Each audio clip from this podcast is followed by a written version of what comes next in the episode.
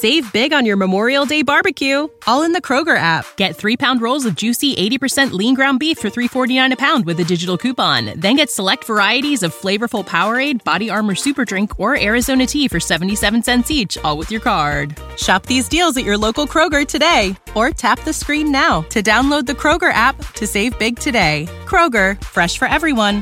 Prices and product availability subject to change. Restrictions apply. See site for details. This podcast is a member of the Voices of Wrestling Podcasting Network. Visit voicesofwrestling.com to hear the rest of our great podcasts, as well as show reviews, columns, opinions, and updates across the world of wrestling. To the highway in a brand new day. Gotta let it go.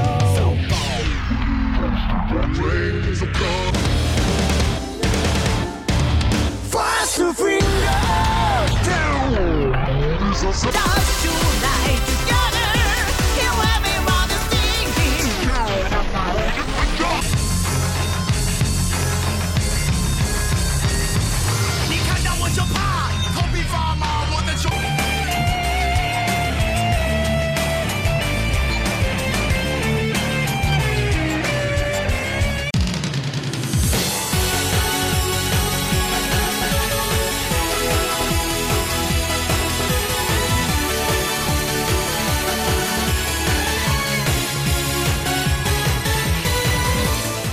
Welcome back to Open the Voice Gate for April 19th, 2022.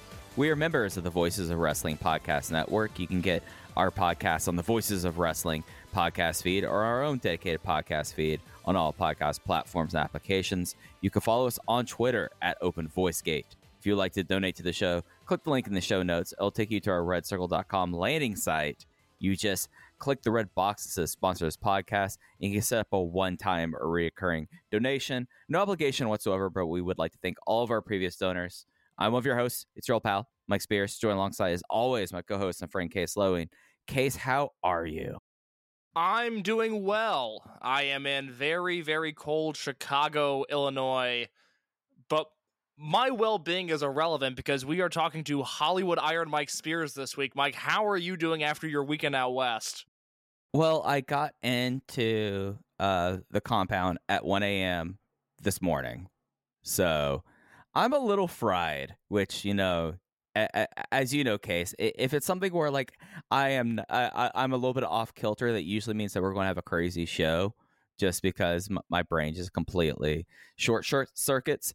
But i you know i i do well in in, los angeles other than losing my phone within the first five minutes of being of leaving los angeles international airport uh yeah you know uh la is cool uh got to see my brother get married and uh the weather was awesome. It was like 60 degrees the entire time man. I flew back up here and it was 40 like what the hell?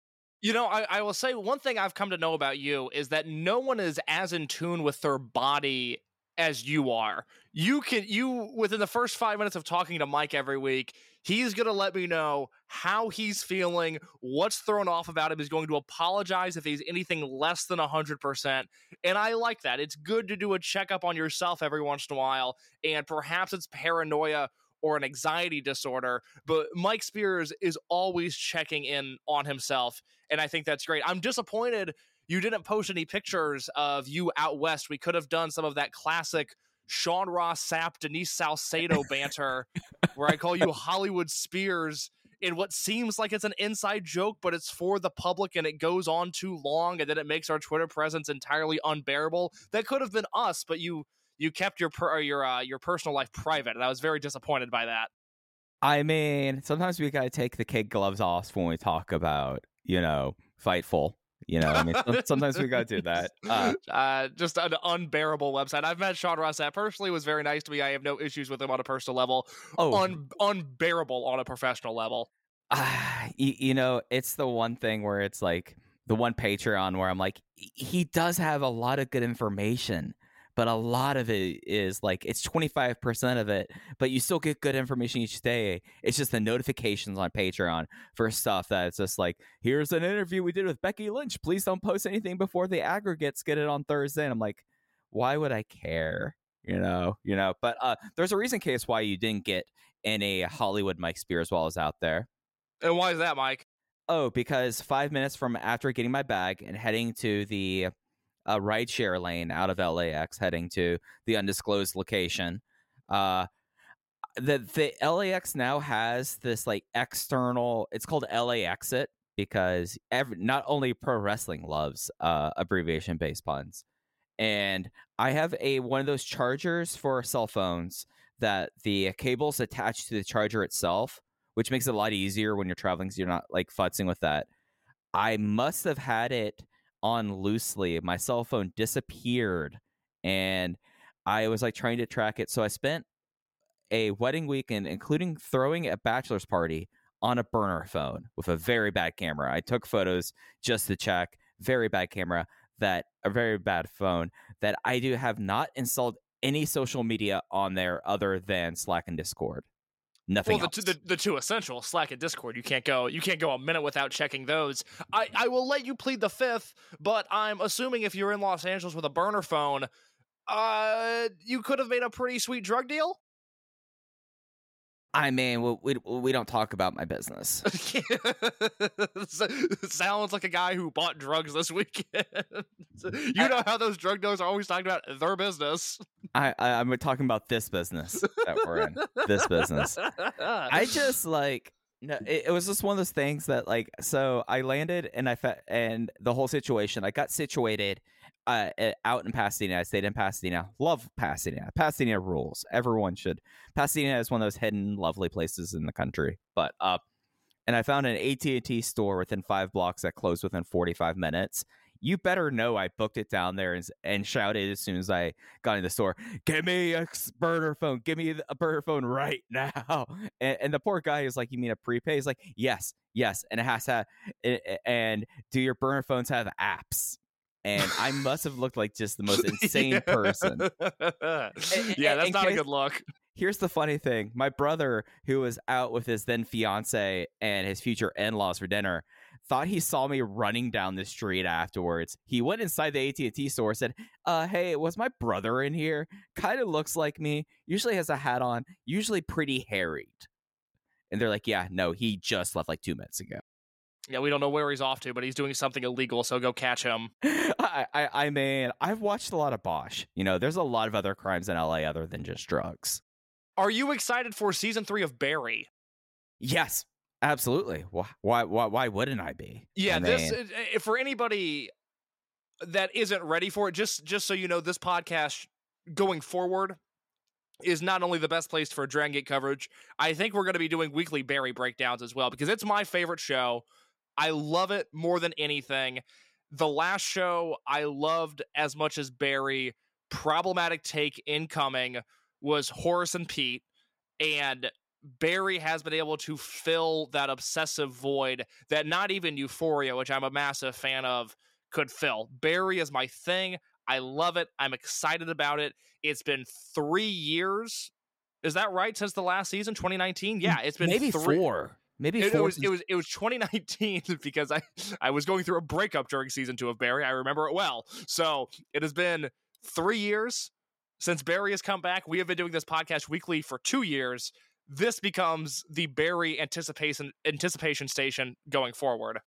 the Barry Breakdown Battle Station. Oh my god, that's wonderful. Well, Well, well know, I- done, Mike Spears. You know, why go Battle Station? That used to be a name for the pay per views. They were the Battle Station. Yes, well, I am I am not old, so I did not pick up on that reference immediately. But good call by you. Hey, hey, I gotta do it that way. But yeah, we'll have the Barry breakdowns. Uh, kind of turning the corner on winning time case, by the way, just as an aside. I I'm I'm behind. I was telling you my schedule before Yeah. we started recording. There's going to be other than other than Barry, which I will watch live. I, well, I'll catch up on winning time when the season's over. The, the, the, that that would be an OTVG extra someday. Us going through the HBO Max lineup of 2022. How how is that not on the Everything Elite Patreon? We got to be doing monthly TV roundups. I, I mean, the problem is is that we'd be doing this, and I'm like, all right, okay, so I gotta talk about Temptation Island for for 10 minutes. Great, I love trash TV. All right. I watch Dragon. Gate. Uh, hey, hey. The, the Dragon Gate, as proven this weekend at Fukuoka with their double shot, Dragon Gate's pretty good right now. We're in a good spot. So hey, l- l- let's not let's not compare Temptation Island to Dragon Gate, even though there is a lot of passion in both. I, I would say if I had to describe these two Fukuoka shows in one tagline, this was a weekend of easy breezy, beautiful wrestling. A lot of very simple stuff. These two shows flew by. I had one match on the spreadsheet, which coming away from a Fukuoka weekend is a great weekend. So yeah, there's there's a lot to like here. There's a, a lot that I want to talk about that happened on these shows, and there's a lot as we head into what is going to be an insane month of May that we will be, you know, the place to go to, both audio. I'm trying to figure out, assuming we get King of Gate uploads on YouTube, which as of right now, I, I have no reason to think that we aren't going to.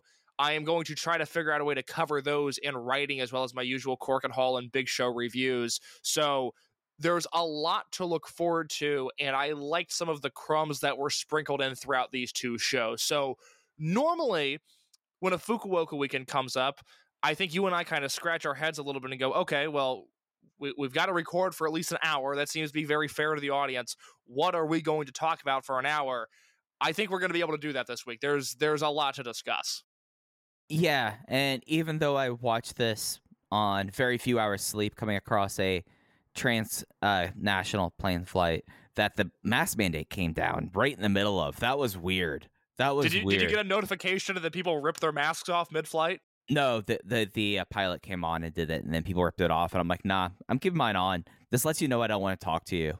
That's that's very good. Uh, it, I think so. So the mask mandate was also lifted on public transportation, which uh, was a, a a different mandate, at least in Chicago and that got lifted today as well. And I believe that is the first time since the pandemic has started that that has gone away. So that was in effect for two full years, didn't go away last summer at all. And while I'm in, I'm incredibly pro public transportation, I love it to death. I love my CTA workers. For the time being, for numerous reasons, I am keeping my mask on on public transit. I just like that's just like one of those like places that you know, I feel like that a poorly ventilated gym. I feel like those are like the obviouses. Like like unless you're just someone that you know we can't tell you nothing. Like those, it, I think it's a common sense kind of thing. And, and plus, when I'm on a plane, I immediately put my headphones in, and I and having the mask on really lets people know that hey, I do not want to make friends with my next my next seat neighbor. You know, so the mask is just going to stay in, and I won't get sick. You know, yeah. it just competes. It does multiple things. It's a Swiss Army knife for me. I walk through life trying to be as unapproachable as possible because there's no bad story that starts with I was being left alone and I continued being left alone. So many bad stories start with I was approached by blank, blank, and blank. I looked, it was described to me by a friend perfectly. I look just mean enough and just poor enough not to mess with. It's not worth it. I don't have anything you want. I'm going to be too big of a hassle. I have deep down unchecked rage that I don't I don't I, I keep it deep down for a reason. And so I, I keep the mask on, I keep the hood up, I typically have a baseball hat on. I am not looking for friends when I am out in public. I am looking to get from point A to point B in an efficient manner as humanly possible. You see, people look at me and they think I'm sad because I have like resting sad. Yeah. Oh my. Oh my God. I get asked what's wrong constantly, and I'm in a great mood when that happens. Yeah. Yeah. It's just because I just, you, you know, it's the same thing. Like everyone was asking well, why I wasn't crying at the wedding. It was a beautiful wedding. I'm just not. This is not a thing I do. You. Yeah. When was the last time you cried? The last time I cried, uh, probably in my early 20s when I had a full on psychological breakdown. Wait, wait. it's, it's been a decade since you've cried, not to expose your age, but it's been a decade since you've cried? That I can remember? No, no, oh, no, no, no, no, hell, no, no, Mike? no, no, sorry. Uh, 2016. Okay, all right. I'll, I'll, Yeah, I, I won't. I won't ask further questions given the Yeah. tone of 2016. But uh, that's still that's six years ago. Not much a crier. I'm gonna make you cry by the end of this podcast. You're not That's my goal. be- Hey, stay tuned. You, we got a Hello Fresh read, and I'm gonna make Mike cry. This is gonna be a good episode. we'll we'll see about that one. Uh, yeah, like th- these were very easy watches. Uh, it, it got to a point with some of them, the stuff in the evening show that you know, watching them, well, watching two shows back to back, regardless, is always going to be like a level of, of a time sink, and you're going to get kind of fidgety. But I didn't have anything on these shows under three stars. Then again, there's stuff I don't rate, and we'll get to it with the stuff I didn't rate. But everything here was just really good, and it continued the stuff here, and really felt like it was building multiple things for multiple times at for multiple people. So I felt like that this was for Fukuoka. This was a very useful Fukuoka show, and not a show that I was that, that I just want to get over with. I enjoyed the first show a little bit more than the second. The second had some some matches that I I didn't love, but the first show flew by, starting with that opening match.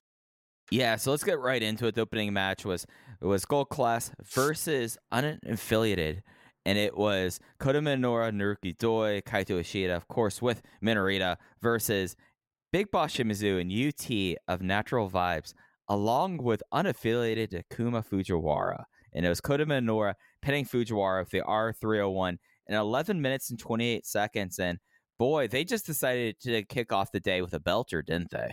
Yeah, this is this is good stuff. This is one of those positives where you see Fujiwara in a lineup and you go, oh, okay, this is this is going to be good. That's just the weird baseline that he's hit right now, and this is specifically one of those matches that I found to be very exciting because it was the first time they wrestled a few times on house shows in various tag settings, but this was the first time that I had seen Kaito Ishida and Takuma Fujiwara wrestle one another.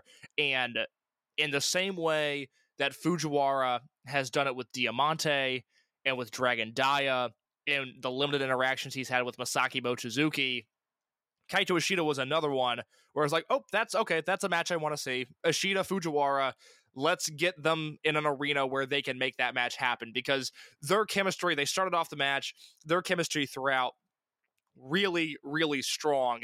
And it's another one of those guys as we go throughout this year, next year, five years from now.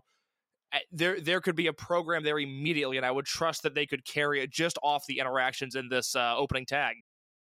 Yeah, uh, Takuma just had some 2010 Eita chops. You know, mm, like yeah. some uh, like some ones that had like a different sound. They could tell they hurt extra lot, extra much, like extra much. They hurt, hurt an extra bit. Uh, he, the thing with Takuma Fujiwara, and it's something that I feel like one of the fun things about him is us kind of reckoning with him in real time. I really do enjoy that.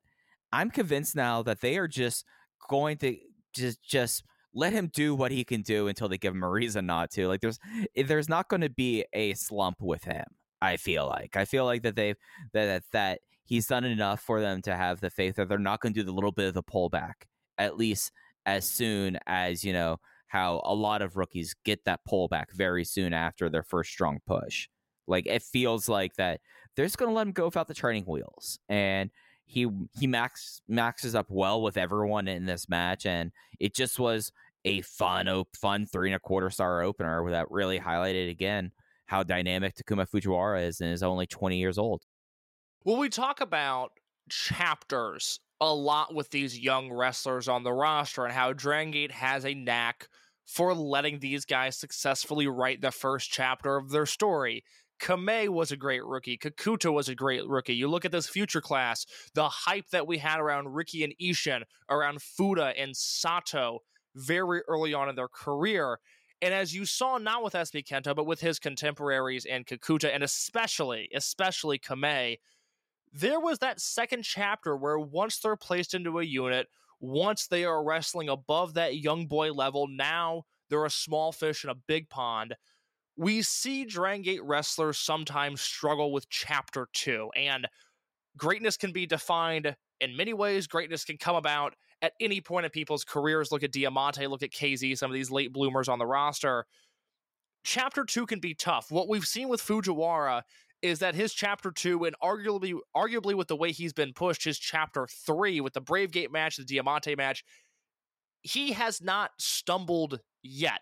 It's been remarkable, and he is someone who, like you said, I, don't, I don't see how there can be a waiting period. I actually wanted to ask you because I, I think not that he's going to be winning titles anytime soon, not that he's even going to be pinning big names anytime soon, but I do think there is momentum with him and enough buzz around him to where he is going to be best served being thrusted into the Dragon Gate ecosystem sooner rather than later. This guy has his gear, he has his colors, but he needs a unit.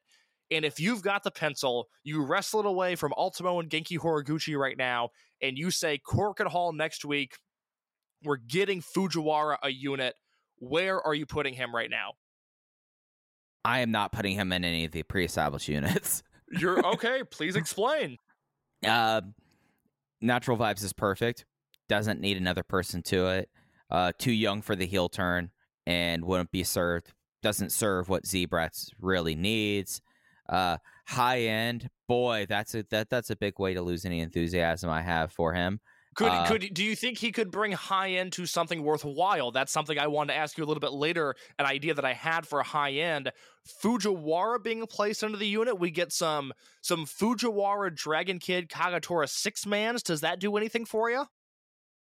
Yeah, because it doesn't have the people needed. I've I have a lot of problems with. So yeah, that trio by itself, uh, the, the the grapple guys can go do their own thing, but I just it just doesn't. I I I, I just now just have it's just a personal bias against a high end that's only going to be ended when it's over. So Which you know is going to be 2025. High end's Right, not going yeah. anywhere. yeah yeah. So if you think of that, that I sound unfair and bitter now. Wait for 2024.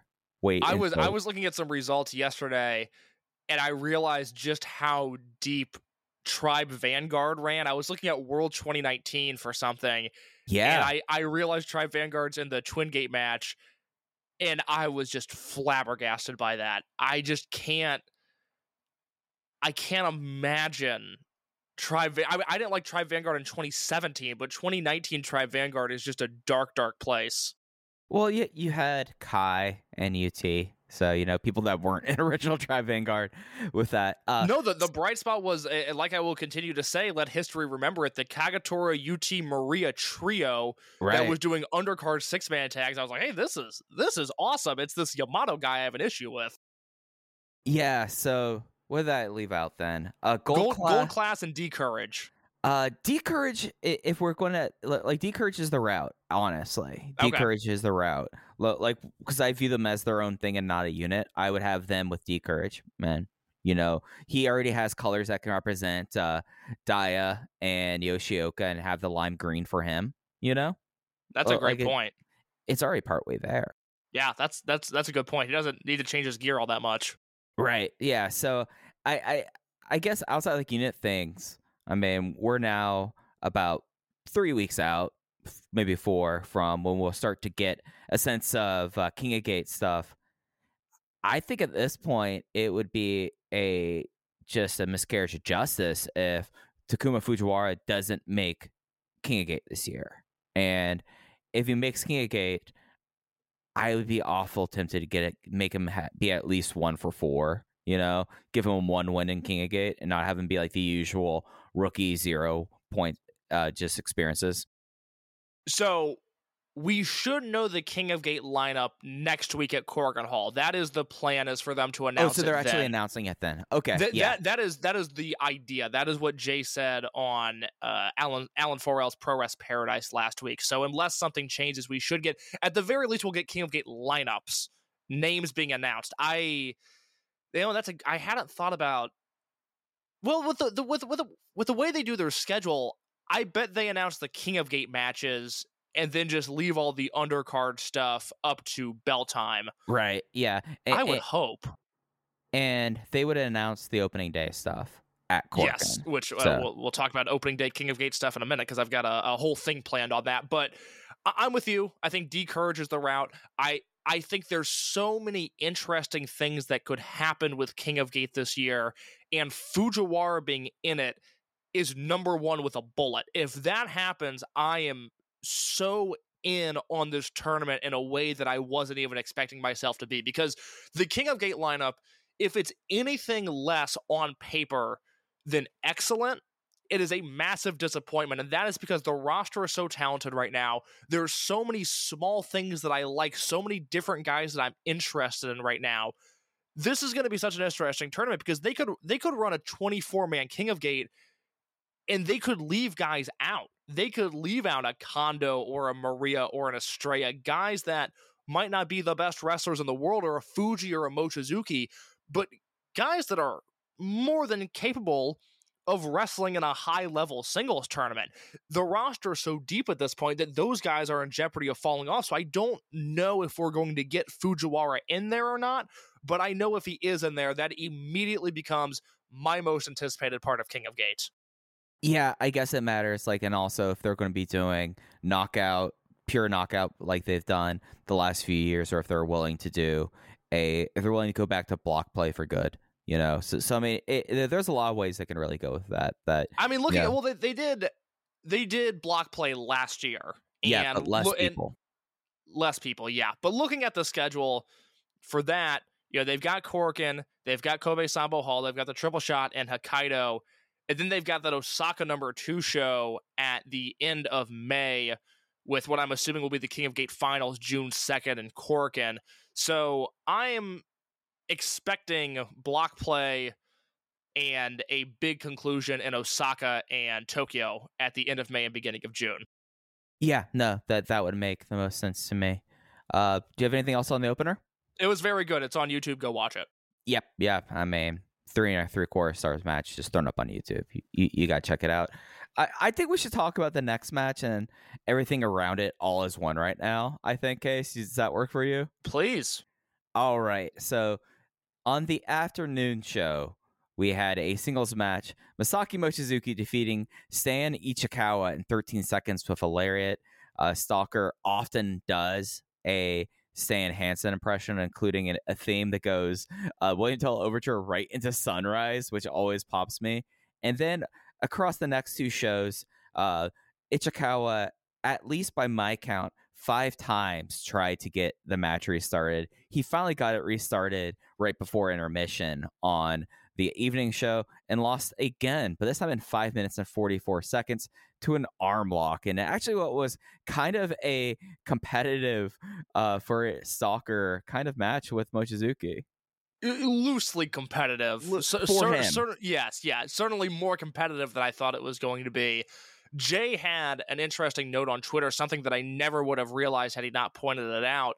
That this was the first time that Ichikawa had wrestled in a cross Fukuoka in 22 years. Uh, Toryumon ran this venue November 30th, 2000. This is on the Dragon Gate network. And let me let me run down some stuff on this show because it's not a show that I remember, but it is a show that I'm going to go back and watch. Opening match, all cap Saito versus Ryo Saito. Does that sound like a lot of fun to you? Oh, that sounds fascinating. Yeah, yeah, that's yeah, that, especially that that airs. That's, period. that's clipped, but that airs. So I I need to check that out as the all caps Saito guy. Now, match two, I need your help with, and I don't know if you'll be able to provide the help. But match number two is Azteca versus Yutaka Fukuda. Any idea who either of those guys are? So Azteca is someone that is a luchador that came around a lot in those early days. Like was definitely part of the Nakapon troupe.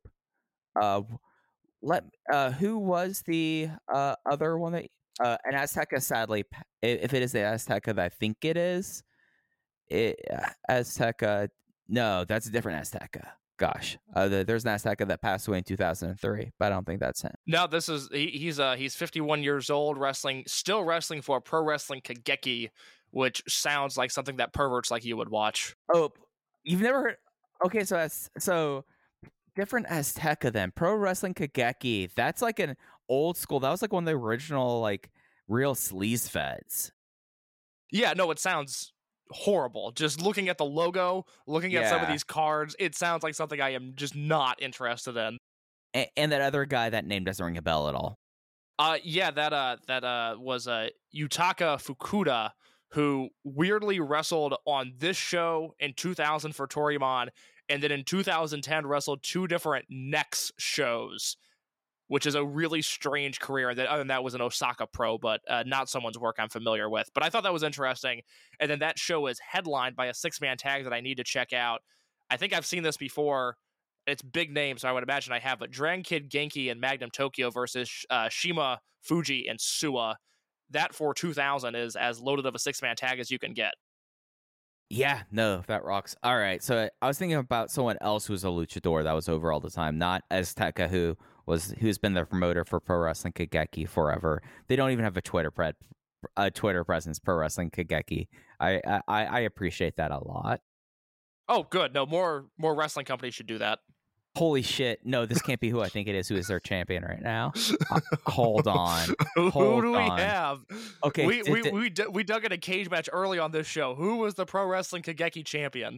Uh, it, it's Satoshi Ogawa, and I thought that was someone else when I saw it.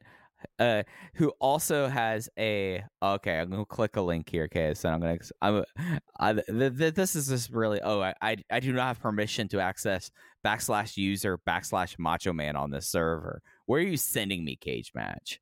Where are you sending me? Uh, yeah. So this guy was trained by Azteca, and his other one is a link to a all right, this is hilarious. The Satoshi Ogawa guy is a eh, his uh Ameblo uh blog, but by Ameba has just pot leaves all over it. Hell like, yeah. and, it- like, and that's usually something that could be like a stylistic thing in Japanese culture. Like, like you, Darvish got like bad buzz when he first came over to Tex to the Rangers because he had on a T-shirt that had a pot leaf on it. So the fact that, that this is all over this guy's blog page is really, really cool. I have to say. Well, a happy 420 to people who are listening to this episode on the day that it came out. As for uh, Stalker Hansen versus Masaki Mochizuki, a delightful affair. I love anything with Konamami Chikawa, Masaki Mochizuki, or Stan Hansen, and this combined all three into a series of very fun matches. Yeah, yeah, yeah. It was a nice little thing that imagine if you had the tickets for both sides of the doubleheader, and it's just like, well, and a friend who didn't go was like, what happened? Well, Stalker kept on wanting to have a rematch. it's long term storytelling, actually. Learn something about it. uh, match three, we had a, another unaffiliated trios match, but this one had more unaffiliation with it. Ultimo teaming with the high end pair Dragon Kid and Benkei versus Eita, Yosuke Santa Maria, and Ishin Iihashi. Benkei went through Ishin with a spear in 11 minutes and 45 seconds, and Bud, Ishin's starting to look a little bit more like Ben by the day. Like, like that really struck me, especially that it's the haircuts. The- Their haircuts are too similar, in my opinion. Yeah, Ben K is doing a thing where he's starting to look different on almost every show again, but there is. i, I i'm so curious to see five years from now what Ishin Iihashi is because there's there's a few different directions this car- career could go, and you've been very bullish on him. I like him a lot. I like these young Dragon Gate powerhouses. I think the roster does well when they have a few guys like that in the mix. There's, I, I'm still very high on Ricky. I think Ricky, assuming he comes back ever at this point, has major headline star potential to him, just given the charisma that he radiates. Ishin is a guy who I think will be very valuable to, say, a King of Gate tournament five years from now. Somebody who can go in there and consistently have good matches because he's been doing that as a as a rookie. We've seen him in a variety of situations, a variety of partners, variety of styles of matches, which is incredible given how young he is in his career. And he continues to keep his head above water. And and his interactions with Ben K here were no different. Yeah, I've been really impressed with Ishin this weekend. Like he had a very good day in Fukuoka, in my opinion. It was something got to see a lot of him. It's going to be interesting. You brought the five years thing, so he is 24. He's a very young looking 24, I would say. Yes. I'm going to be fascinating on like, like how he looks like when he turns 30. Because this is a guy who he he has the look that I feel like that people go like, oh, heel powerhouse. But there is something about him that you kind of could kind of see him like like like Shigehiro Irie in a way, if that makes sense. Hopefully he surrounds himself with smarter people, but yes, he could look like him. Right, but but but you get like the sense that he kind of has like a little bit of like a rampaging bull in a china shop kind of thing with him. But he showed some different edges on the show, actually more so on the evening show. But he's a fascinating one. He's someone that the more I see him, and the more that he's kind of, and with whatever the situation of Ricky is, I don't know. He's taking advantage of it. You know, I don't think this is a Darius and Dante Martin kind of thing, but I Ishin's really put put the best foot forward since his brother's uh, disappearance from shows. Yeah, there's one blemish on this match where where Dragon Kid uh, Ben K sets Ishin up to take a 619, and Ishin kind of bounces his neck off the top rope and then isn't in position for the 619, and Dragon Kid connects with nothing, and then they just kind of reset and have Ultimo do his offense on Ishin. And Joe Gagney tweeted that out. And even out of context, but especially in the midst of the match, it is so shocking to see an error that big. And it it was just wrong place, wrong time. Ishan's body was off by half a step and it completely threw the spot into disarray. But it really goes to show how good these rookies are that were you know, these guys debuted in September. I can't do that math. They're what, seven months into their career or so?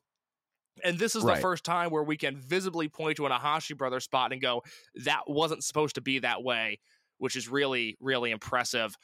I want to get existential for a second, second, Mike. Can I ask you a, a deep question that I was thinking about during this match? I'm kind of terrified about what this question may be that this match prompted it, but yeah, go ahead. I'm going to ask the question. I'm going to have you answer, and then I'll explain why I'm asking it. Mike Spears, are we broken? You and I. I can't speak for you, but yes, I'm a fundamentally broken person.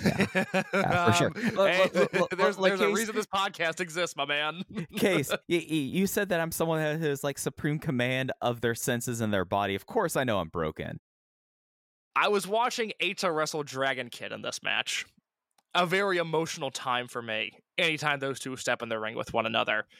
And I started thinking about their rivalry in 2018, Yamato versus Kai, which is a three year arc that was paid off at Final Gate. And I went to the Voices of Wrestling Discord and I asked what the top storylines or feuds have been since the OWE split, which we're coming up on three years of, which is, or four years of, which is uh, amazing to think. But Jay said something, and I will I will plug the podcast yet again. If you have not listened to Jay on Alan4L's Pro Wrest Paradise, I said it is the best podcast I've heard in years. I mean that. It's a three hour show that I listened to in one sitting. It flew by. It is fascinating on a number of levels. But they started talking about the Dragon YouTube channel at one point, and Jay said something that I had felt, but I hadn't been able to articulate, which is that the way they upload these matches onto YouTube for longtime fans, obviously like Jay, who's been watching longer than all of us, you who you have a decade on me, and and me who has been covering this promotion. I will be generous and say monthly, if not daily, for seven years now. We get jaded. We don't get surprised by almost anything, uh, and and we become a little cynical. And what these YouTube uploads have done, they have brought out the fan in us once again. I get so excited about these YouTube uploads, these house show matches, because there's something new. We have not seen these since 2014 when I started watching this promotion. Every show, uh, we have not seen stuff like what's being uploaded. It's very exciting for hardcore fans like us. But the reason I ask if we're broken is that the things that people went back to were H Drang Kid, Yamato versus Kai, and then Ishida versus Okuda, which I feel like we we really carried the water on that feud. But the two biggest singles feuds in the last four years, we did not enjoy. And I wonder if that's us being too cool for school, or I wonder if this promotion is just so loaded and their top end stuff, for whatever reason, over the past few years hasn't connected with us. That was kind of rambly. That was a bit of a monologue, but I hope you understand the point that I'm trying to make. Oh, for sure. And I, I mean, l- let's take those two feuds and let's just take a minute and discuss why, at least, like our reaction is that way. Dragon Kid and Eita just didn't have heat to it. It was a huge mask feud, and it was supposed to be something that was built up for years, really, with Eita begging uh, Dragon Kid to join Over Generation as his maestro. Just went on kind of forever didn't have much heat, and that was the big storyline while Pac was champion, so they could get out of having Pac defend the the belt when over the Christmas holiday. So I, you know, that it's just one of those things that for me, I just I, I look at that feud, I look at all the buildup, and it just wasn't really, I would say, deserving of the buildup just because of of the uh, heat there, and that kind of rolls over to the uh, Yamato and Kai feud you know, because that one went on pretty much since uh, Kai came into the promotion. So I I guess the the thing to me like, like when we like you look at these three feuds, the thing they really have in common is they lasted for a long time. Yeah, it's I, I got a little self conscious thinking about it because you know we loved Ishida and Okuda and we loved Shun Skywalker and Dia and Diamante and the dissolution of RED and Masquerade. But the two things that Dragon Gate has so clearly presented as these are the biggest feuds. This is the biggest thing happening in the company. We we weren't hot on either of those. I I hate Dragon Kid Eita matches. I don't think they have chemistry, which is crazy given how often they wrestle one another. I just don't think they work well together. Yamato and Kai, same story. I've said before, Kai's best wrestler, his best opponent is UT, and we're not getting Kai versus UT for the Dream Gate belt, which is a damn shame. But Kai was positioned with a guy who he just doesn't work very well against. But I wanted to check myself. I wanted to see if we were being too cool for school. If the the mainstream this is what it is. This is the main event. Are are we uh, subconsciously not enjoying that because it's what's being pumped out to us with the most spotlight on it, or are they weirdly just not good? Kind of an AEW situation with their world title where that never feels like the most important thing on the big shows. Dragon Gate sort of has that going on for them with my own personal enjoyment, where the top feud is never what I'm most into. And that is a problem that they've had really since that OWE split, where whether it's Dragon Kid versus Eita or it's Yamato versus Kai, those are the two prolonged singles feuds at the top of the card. Those have not done anything for me, even if in December there's a, a, a version of history where we're applauding this company for doing this prolonged, in depth, Kai versus Yamato feud that ended with Kai going over, which on paper sounds very exciting, but an execution just never got there for me and I think I think we're right. I think we're okay for not enjoying that as much as maybe the company would have uh, anticipated us to, maybe as much as other people didn't do. But I want to check in. I know we're fundamentally broken. I did just want to make sure that we're not being a little too hipster, a little too cool for school. I think our tastes are, uh, are, rooted in correctness there. And I think as time goes on, if we revisit that sort of stuff, I don't think we're going to love it. I think in the moment we got it right. And in the future, history will reflect that. And as we've just witnessed, Case talking himself through the Webb and Mitchell, are we the baddies gift? oh right. boy, Mike. I, I that that was the thing. Is like, are we off base, off base? And the, the only thing that was by my head was, uh, was David Mitchell saying, "Are we the baddies?" We are the baddies. Yeah. Uh, so uh, we have, I, I mean, I'd like to send the baddies row. I mean, come on. Oh my row. god, I, I'm all about the baddies row. What a, what a phenomenal gimmick. Yeah. Uh, match four, D'Courage, uh, Dragon Dia and Yuki Yoshioka defeat High Ends Yamato and Keisuke Okuda. Yoshioka hit the frog splash on Okuda. And I was three and a half for this. I was three and a half for the one before that. Uh, this was like the most Summer Adventure Tag League match, and we've talked about this for a while. It's like, wow, they're just really putting out more and more Summer Adventure Tag League matches. But I thought this was this was a whole lot of fun, but it just couldn't escape its strapping. So this is what I wanted to ask about high end. Obviously, there's the the possible future reality that we live in where Fujiwara joins this unit. I don't think it's likely, but I think it's something that needs to be discussed. Would a Yamato Keisuke Okuda tag team, let's say we're in July, it's the hot period of the summer, the biggest show of the year is coming up, and we see Yamato and Okuda instead of Ben K and Okuda get a prolonged push as a tag team, and all of a sudden we're heading into Ultimo's anniversary show and Kobe World Pro Wrestling Festival, and it's D'Courage versus Yamato and Okuda for the Twin Gate belts. Does that salvage high end in your mind at all, or are you just writing them off entirely? No, I, I'm done. I'm completely done. I know Yamato is one of the best tag team wrestlers of his generation. A tag team of Okuda should be great, but it doesn't do anything to help high end. that, that's just another thing in Yamato's. That's another feather in Yamato's cap in his tag team work, right? Yeah, I would. I would really like to see that team to a point where if they if they wanted to give these guys a run, because I would I would like to see a rematch of this match in a bigger setting, because I, I thought these teams worked very well together.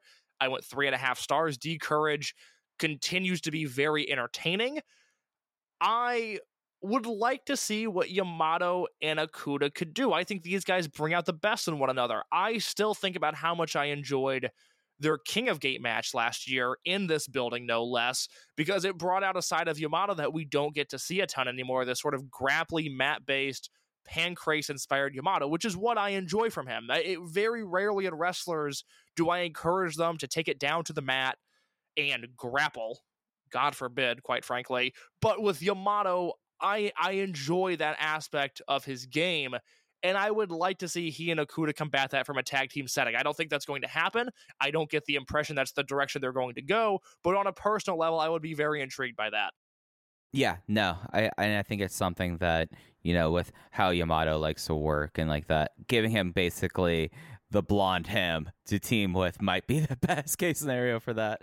Uh, after the match, Stalker came out again. This was one of the multiple times he begged for that restart. Semi main event Jason Lee tagging of Strong Machine J versus Z-Brats, BB, Hulk, and Hyo.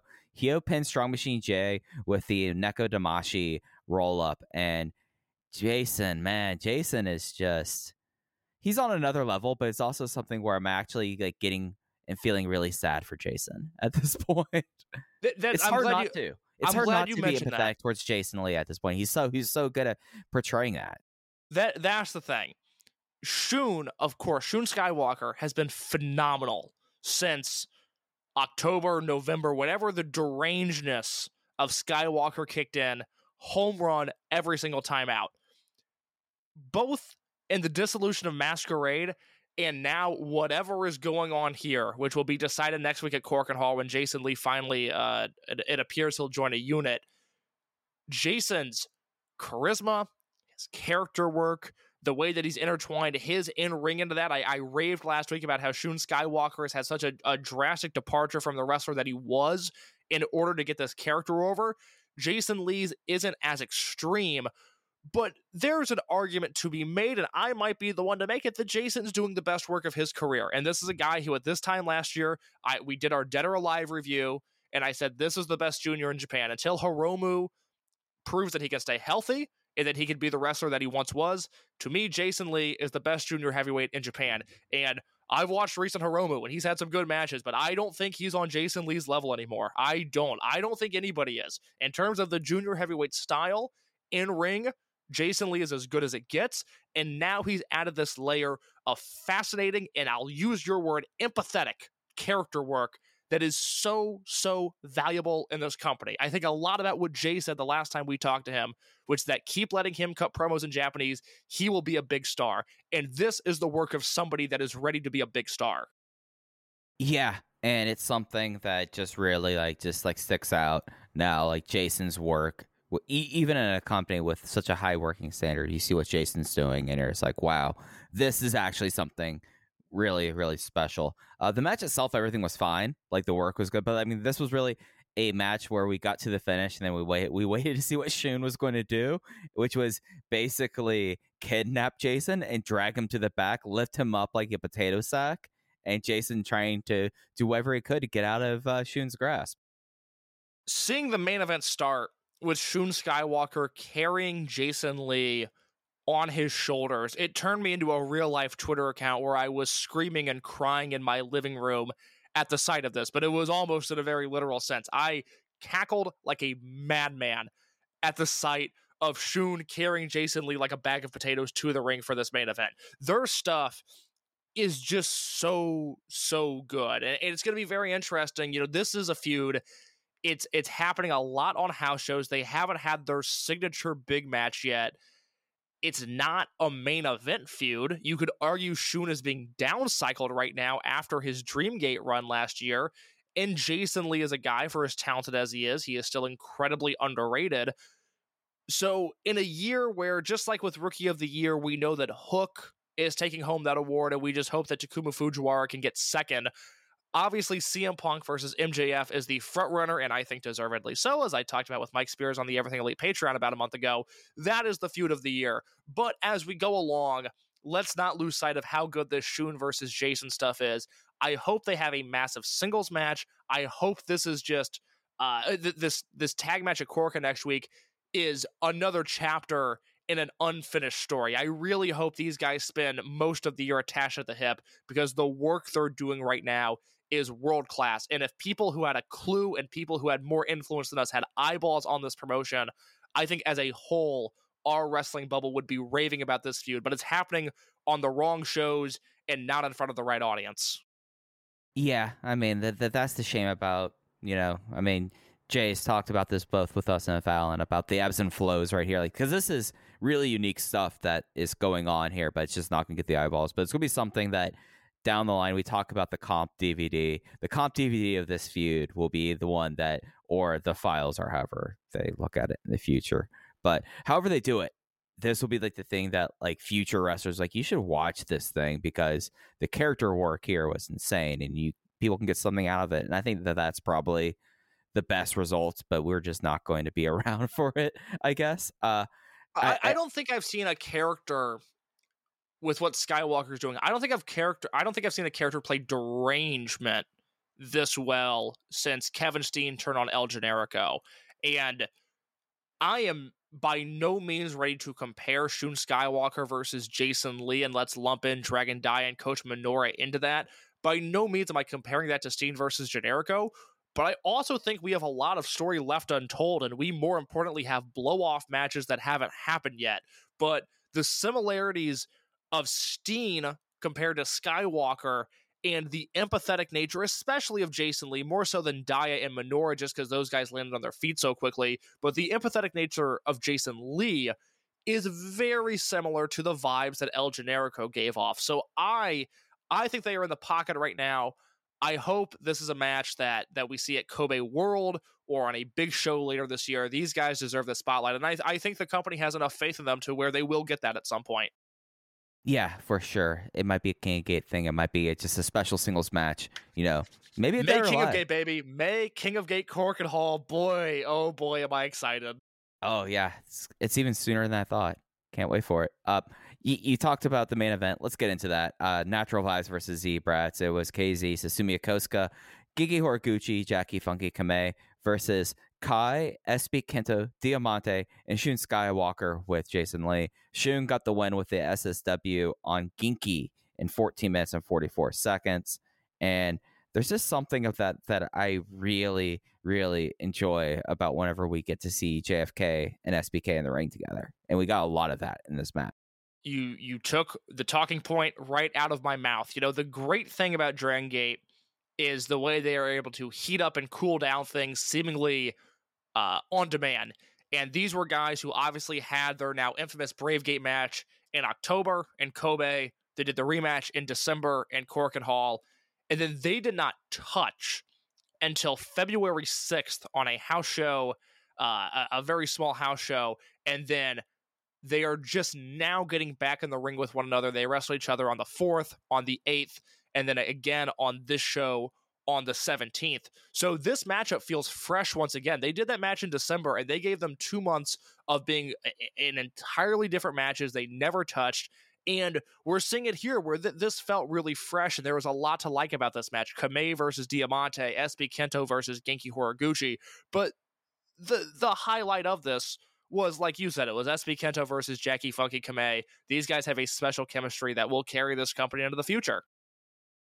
Right. And uh, talking about the other matchups, I was pretty happy with the Susumu and Kai face offs, knowing that they are the uh, next Dreamgate match. I feel like that I, I'm seeing what I need now to be confident in that match. I, okay. I would say. I I think they have good chemistry. I think they'll have a good match. But this was a a loaded main event in terms of what I like. Diamante, SB Kento, and Shun, those are my guys. KZ, Susumu, Genki, and Jackie those are my guys. And as I was watching this match, seeing Shun versus KZ and Diamante versus Kamei and SB Kento versus Kamei, all I could think was that Susumu versus Kai feels like such an afterthought. And that maybe goes back to what we were talking about earlier. Something about the main event scene in Dragon Gate just has not clicked with me over the last four years or so. The one raid that did, obviously you had Pac and then you had Shun Skywalker, but it's not like they were engulfed in these these long term stories. You know, Ben K was or Pac was there to get Ben K the belt. Skywalker was there to have great matches, but there wasn't this long story being told throughout his reign. Kai versus Susumu Yokosuka, there's a story there, and it was to me the fourth most important thing in this match. It just they don't stand out. That's an issue with Kai. He's a good wrestler. In all Japan, he'd be the best on the roster outside of Miyahara. In Noah, he would be a welcome addition to that heavyweight scene. In Dragon Gate, he can hang, but he is being lapped by anyone in his unit not named BB Hulk. Yeah, yeah, and it, it's something that this whole reign has been dealt with a way that like they give you enough lead up time to really heat up the title matches, and this is the one that had a little bit of a shorter turnaround, I guess, because I felt like that. Like we knew that Shimizu was getting next pretty much through December. You called that one. And then even before that, like the Yoshida one had a pretty solid build up as well. So I I just like look at this and yeah, w- when you have people like Diamante there, you have Shun who just pulls focus. Whenever Shun's in the ring right now, he put, he pulls focus from everyone else. And then you have the fact that you have two of the strongest baby faces in the generation and uh, KZ and Genki, and you have their protege who's getting just as good at getting the babyface reactions in JFK. It's going to be hard, you know. And Susumu is not going to be the one that's just as magnamic as the other three. So when you, so like this is a feud that when you like you talk about these eight guys in the ring, it's already starting at a trailing deficit, right? Just because of the charisma of both those guys. When you like look at the teams, it's just like, oh yeah, no, okay. So so I totally get where you're coming from there. I just kind of see enough here that I'm like, all right, I guess Kai's holding the belt probably unless we're getting a quick turnaround for King of Gate. He he's there to lose it to Eita at this point for me, and I'm just you know I'm just hoping for the good match. I really want by the end of this year to be able to look at a big show and say that the Dreamgate scene, not just a singular match, but the program that led up to that match, is the most interesting thing happening in Dragon Gate. And I don't think I've been able to say that since Pac's time on top, when it was Pac versus KZ and Pac versus Dragon Kid, and then obviously Pac versus Ben K. The Shun run was awesome. Again, I, I other than Kenny Omega, I thought Shun was the best wrestler in the world last year. But you go through his defenses. He beats Eita, he beats Benkei, he beats Ashita, he beats Sakamoto, he beats Kakuta, he beats KZ. There's, you know, there's some canon with him and Benkei. There's some canon with him and KZ, but those aren't these long-term stories. It's nothing like what he's doing now. Now Skywalker versus Minoura or Dia or Jason Lee for the Dreamgate. Now that's a story that I can get behind, but not since Pac, and even then I'm saying that loosely, has the Dreamgate been the most interesting thing on the card? And my fear is that for as long as Kai is champion, that is going to be the same story. Yeah, I, I think this is kind of the, they're playing the hand they dealt themselves with Kai, you know, and, and and you're right. It's just because of other stuff going on is a lot more exciting, and it just kind of continues that trend there. So I gave this match four stars. This was my match of the weekend. I think it is essential viewing. The finishing stretch with Kamei and SB Kento and Genki Horiguchi getting it on the fun. It's been a, it's been a minute since we have seen Horiguchi really involve himself in a big match in a big setting, and him getting involved in the finishing stretch here was awesome to see. Go watch this match. The Z-Brats versus Natural Vibe stuff hits on almost every show. I think far more than Gold Class versus High End, which we'll talk about with the evening show. So, show one in Fukuoka, very enjoyable in my book. Yeah, it's three and three quarters. There's something on the evening card I like just a, a smidge more. And the post match, which is worth mentioning because it played into the evening show. Uh, Jason still didn't escape, and Shun Skywalker got into this long, drawn out thing with Ryo Saito saying, I want to team with Jason. He's like, Well, we got some time until the match. We'll find some time. He's like, I will team with him tonight. Well, uh, we have the cards already made for that. No, I'm going to do this. Well, I guess that, that's what's going to happen. And then Stalker came out trying to get another restart. So th- they really have gone long. Like, the one thing I'll say about these shows is they went long on the mic talking. Very much so. Yeah.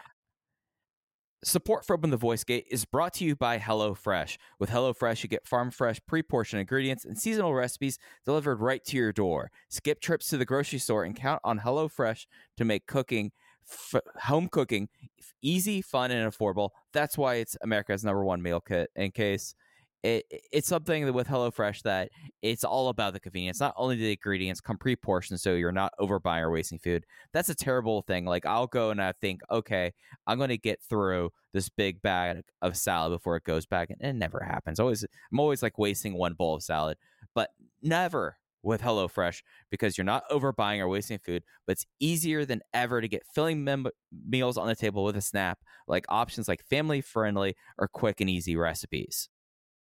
The beautiful thing about HelloFresh is they have a little option called Fit and Wholesome, and you want those recipes because if you're like me and you grew up in a family where our favorite food group was Chips Ahoy, you suddenly find yourself as a young adult entering grocery stores listening to a podcast on the Voices of Wrestling Podcasting Network, and you go, huh, I, if I wanted to eat healthy, I don't even know where to start.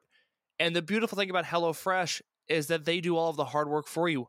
I get a box delivered to my house every single week with peppers and vegetables and other green food that I have to look at the key to figure out what it is. But with HelloFresh and a little bit of exercise, I am getting my beach body ready. As I've said on this show before, my dream this summer is to cook a HelloFresh meal with a significant other, to grab a Mountain Dew Spark and head to Montrose Beach and one day have the confidence to take my shirt off in public. And HelloFresh is supplying me with that confidence. That is both fit and wholesome. So, so the way you get the, this order and you get this offer is you use promo code VOW16 at HelloFresh.com. That's that's HelloFresh.com slash VOW16 with promo codes VOW16 for up to 16 free meals and three free gifts. Again, HelloFresh.com slash VOW16. Use promo code VOW16 for up to 16 free meals and three free gifts. HelloFresh, America's number one meal kit. And case when we look at this evening show, uh, this is as I mentioned as we started off, where I felt like that there was stuff here that I liked more than the afternoon show, but this was something that I mean it's a downfall. Like the they're always to have this issue with the uh, double headers in Fukuoka, where you could tell that it's like, all right, y'all, you're working your whatever match of, the last five hours. You're going to pick one of the ones to take it easy, you know. And I kind of felt that a little bit with this night show. That's just, you know, things weren't hitting as hard as I thought the uh, the afternoon show was. Well, you look at the opening match, for example. I mean, we saw some of these guys kill it in the main event. This was a Z Brats versus Natural Vibes match that opened up this show with some uh, participants from the main event of the last show.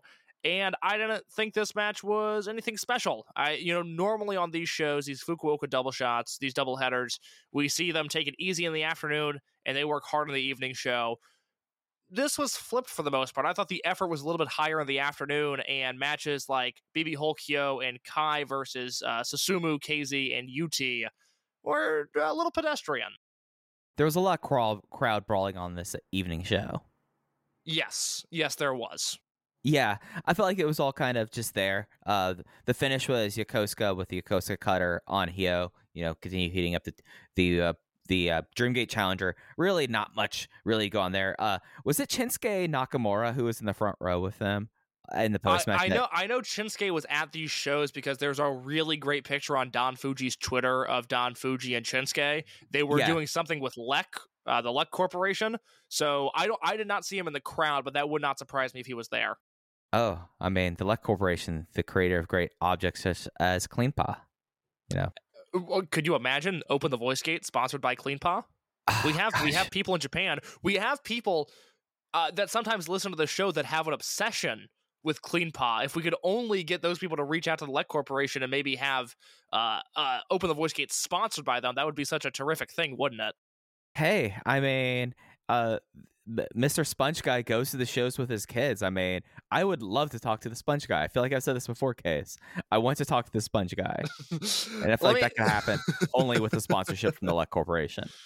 Let me ask you, Mike. I'm going to tie in the opening match with match number two with a bit of broadcasting magic.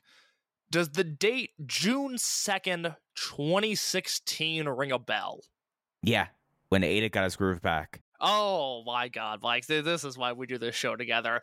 Mace, or I'm sorry, June second, 2016, King of Gate 2016, B block action. Eita defeats Jimmy Susumu, and a month after Eita versus Tozawa, a month before Eita versus Jushin Thunder Liger and Eita versus Yosuke Santa Maria for the Brave Gate belt, we watched this match and thought, "Oh my God." Eita's potential is limitless. This guy isn't going to annoy us with lazy heel shenanigans for a few years before being a good wrestler again. This babyface Eita is the guy. And I can't help but think as we progress throughout our future, King of Gate 2019, Eita defeats Susumu yet again in Osaka. King of Gate 2021, in a match that did not air, Eita and Susumu 20 minute time limit draw. We've seen Susumu Yokosuka make miracles happen before and open the Dream Gate matches. Is there any chance? And I, I beg of you that you tell me there's a chance that we're getting Eita versus Susumu Yokosuka for the Open the Dream Gate title? I mean, there's a chance case. Okay, that wasn't believable. I, I, I mean, I was gonna say there's a chance because there's a chance for everything in this universe. Oh, I, I, I don't believe that. I, I think we're pretty locked into our possibilities. So, so, so, so, so, so, Case is the Calvinist podcaster, apparently. I don't know what that means. That is above my pay grade. That sounded smart. I don't know. All I know is that I, I for as bad as I, I wish it, want it, and do it, I don't think Susumu is going to beat Kai for the Dream Gate. Yeah, yeah. It's a nice thought, though. Yeah, because we could see the apocalypses again if it's him versus Zeta at Kobe World. There's just I, there's something like I it's it's not gonna happen. We're not gonna waste time doing it. It's not gonna happen. But I, right. I did want to throw that out there. Could, can we talk about something that did happen and was awesome, though? Yes, because I'm going to give you the floor because I saw you post something in the Discord about this match before we started recording, and this is this is your ballpark. Eita versus Ishin Iihashi. Uh, let's call an isolation, and Mike is going to run the offense here. All right, so this is Ishin Iihashi's, in my opinion, his best singles match since he started wrestling, and it's something where if I look at the Iihashi brothers matches were always good, but I don't, but they never stepped away with me the same way that Takuma does. But this one stepped away with me in a way that I thought that this was a really special little number. So this was kind of worked, and I almost tweeted this, but since I do not have Twitter on my phone anymore, I di- I didn't. This is my blueprint for a Summer Adventure Technique League match because the first four minutes was just grappling and Ishin like showing, hey, I have this. I'm better at this than you expect. And I was like, yeah, you are better at this than I expect. Ishin, go on with this, young man. And then he started talking shit. Ishin Iihashi's favorite thing to do is to be very, very chatty. And that started to tick Eita off. And Eita started to treat him like a young boy and going for Boston crabs until Ishin raged up, hit a triple drop kick, and then hit a fourth drop kick that was really like him jumping on Eita's stomach, which popped me immensely. And then Eita did a devastating wrenching back Boston crabs attack bout Ishin in eight minutes and 34 seconds. I had this written down as three and three quarters. I've talked myself into four stars. I love this match, guys. This match, it's everything that I really well, well when I say I like Ishin a little bit more than Riki, this is the kind of stuff I like. I feel like that he actually is a lot more dynamic than people have been able to see so far. And we got to see this in this match. I don't have any counter to that. There's nothing I disagree with, but this is one of those times on Open the Voice Gate where you are a full star higher than I was. I like this match. Thought it was very good. Uh, the uh, the idea of Eita working a singles match on a non Korakuen Hall or pay per view show makes me a little bit nervous. I never know what kind of effort we're going to get. I thought Eita worked just hard enough to get by. Ishin Iihashi obviously always works his ass off. Thought it was a nice, like you described, veteran versus young boy match. Didn't light my world on fire anywhere near four stars. That's fair. That's fair. Sometimes sometimes matches will hit you in a certain day and scratch a particular itch. And this match hit me today and gave me that itch. So I, I, I- I love it. I, I love when we're off base on something because, uh, you know, for the most part, yep, three and three quarters here, three and a quarter there, three and a half here. I like this match, but but you saw something in this that I, I did not. So I want to go back and watch this match. We so rarely get Eita singles matches that this is something that should be watched if you have any sort of investment in him. You know, he he wrestled Minoura at World last year and then had the singles match with Hyo at Memorial Gate this year, which was kind of a gimmick match. And other than that, I, I don't believe he's had a singles match since last year's King of Gate. So it's a very rare, at least in, in Dragon Gate and Noah, it's a different story. So it's a very rare occurrence where we get these focused Eita matches. So I thought it was I thought it was fine. I thought it was fine. But but uh, props to you for enjoying something so much. It, it's nice to like things, and I, I, and let me tell you, there's few things in wrestling that I enjoy more than when someone goes for a move or goes for like a drop kick, and if it's and it craters someone, and he like maybe took like an inch off of Eita's uh, waistline with that last drop kick. It was nasty. Ishin Iihashi, for a powerhouse kind of bowling ball style wrestler, has a beautiful, beautiful drop kick and they know it because they because I could tell they're like, hey, keep on throwing that drop kick. Everyone loves the drop kick, Ishin. Yeah, yeah. Like Fujiwara, it's like, hey, bust out that springboard head scissors as much as you can. You know that crazy tilt-a-whirl arm drag that you do? Why don't you mix in that as much as possible? Ishin Iihashi, you got a nice drop kick. Throw that, my man. yeah, no, I mean th- that's exactly it. Uh, match three, I think I think we're going to probably be some Paco on this. This was Natural Vibes versus the new hot tag team of Shun Skywalker and Jason Lee. Natural Vibes was Big Boss Shimizu and Jackie Funky Kamei. Jason Lee defeated Jackie Funky Kamei with the world's most angsty maximum driver ever in 11 minutes and 22 seconds. And what I thought was the match of the weekend. I love this. Masterful absolutely masterful. And I talked about this in January when Masquerade was dying and Shun Skywalker was doing the full entrance and Minoura and Estrella and Dia and Jason Lee were leaving him hanging. I talked about how it's very easy in wrestling to have partners miscommunicate with one another. That's something we see. That's something if we had to agent a show tomorrow, we could do a very clunky version of partners on different pages, friendly fire, etc., etc., etc., and we could tell a story that people would understand. The level of detail and the execution in the finishing stretches of these Shun Skywalker matches, whether it's tearing Masquerade apart or in this case, bringing Jason Lee closer to Z-Brats, this is why, other than CM Punk versus MJF, this is the best feud I've seen this year. This is this is top tier wrestling storytelling where this match starts off with Jason Lee being completely uninterested in teaming with Shun Skywalker. He's not there on double teams. He's not listening to Shun call him into the ring. And by the end of this match, we see less and less reluctance to Jason teaming with this guy. By the end, not only are they hitting double teams, but they look like a well oiled tag team where they're in the right place at the right time. And like you said with that angsty maximum driver, all of a sudden Jason Lee has some edge. Jason Lee is is digging into a little bit of uh Z-Brats. He's he's uncovering a layer of himself that we have not seen in the five years that he's been in Dragon Gate between Maximum and and the Dragon Gate generation and Masquerade and now this unaffiliated period. He's he's been great the entire time, but it's largely been the same Jason Lee. And even just the 10 minutes that this match existed, we saw a new side of Jason Lee. Uh, essential viewing, my second favorite match of the weekend. The storytelling here was through the roof. Shun Skywalker, Shun Skywalker was so fucking good in this match. He is he is the best wrestler in the world that isn't an AEW right it, now. It's, um, it's something where like you had like Shun versus versus Jack, and it was exceptional. And it was, and Jackie was teeing off on him, and you could hear sickening chops. This was a sick chop day in the office for Dragon Gate. It, it ended up being that way, but Kamei was chopping him through the shirt, and you could not tell it was a shirt anymore. Shirt's usually dead it.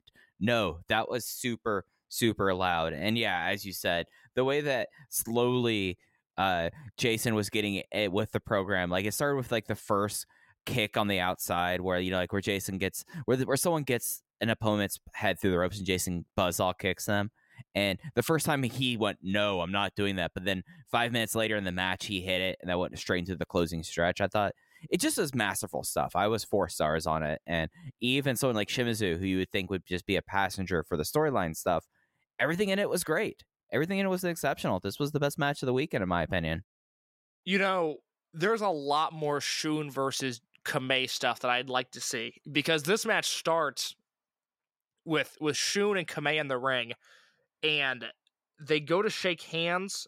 Uh, Shun offers his hand out. Kamei slaps it slaps it away, but then Shun grabs his hand and squeezes it like he's a bouncer or like he's a high school bully, and it's so mean, and it's so it's uh it's that theory of why people react to chops as much as they do because nobody has experienced a tombstone pile driver before but everybody has been slapped in some way shape or form so it gets a really good reaction on top of the sound that it makes. In shun just squeezing his hand sucked me into this match from the get-go. I was locked in from that point because that's just a mean thing to do. And then you talked about the chops Kamei's throwing these overhand, overhand chop, overhand chop, overhand chop, and Shun blows this guy off of his feet with a two-handed chop to the chest, and I jumped off of my couch. It is violent. It is vicious. It looked calculated. Shun Skywalker looked cold and menacing doing it. I it's look, it's the Dragon Gate podcast we obviously like what we like. We're higher on this stuff than most. We're fanatical to some degree. I will give you Shingo. I will give you Okada. And I will give you, you know, Danielson, Omega, Moxley, whoever. Other than that 1% iceberg, there's no one in wrestling better than Shun Skywalker. He's that good. He was that good last year. Again, better than everyone but Omega. And this year he's doing it, but he's doing it with this maniacal character. He's unbelievable. And I don't know how to get the right eyeballs on it to make that a consensus opinion. The same people, and I don't even mean this as a dig, but people that consume wrestling through Reddit, I want them to understand how good Shun Skywalker is.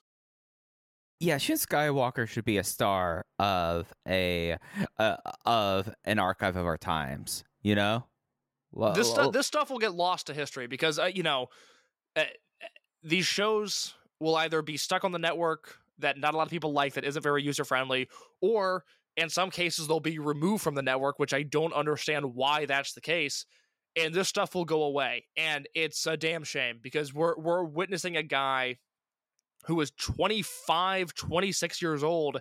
I don't know if this is his prime or not, but I know what he's doing right now is really fucking good yeah, it, and it's something that you know I was probably his biggest biggest critic when he came back about him being someone positioned at the top of the card, being a unit leader and stuff like this. But maybe it didn't work as a babyface, but it is working as a heel. Like at a level where, like, I admit I was wrong uh, that he had no charisma. He just didn't have babyface charisma. Yeah, uh, your, your your assumption of Masquerade was correct. By the way, you nailed it from from their debut. Was okay. These are five, four, four great wrestlers plus Estrella who can be used in the right way that can't close a show. We saw Minoura try it. We saw Jason Lee by the end of it. He was cutting show closing promos in Japanese, which was awesome. Shun would do it, but there's a difference between a Shun Skywalker closing promo and Yamato Naruki Doi Masato Yoshino, which is quite frankly the level that Shun now needs to be compared to. And in some senses, I think he hits their level, just not with babyface charisma.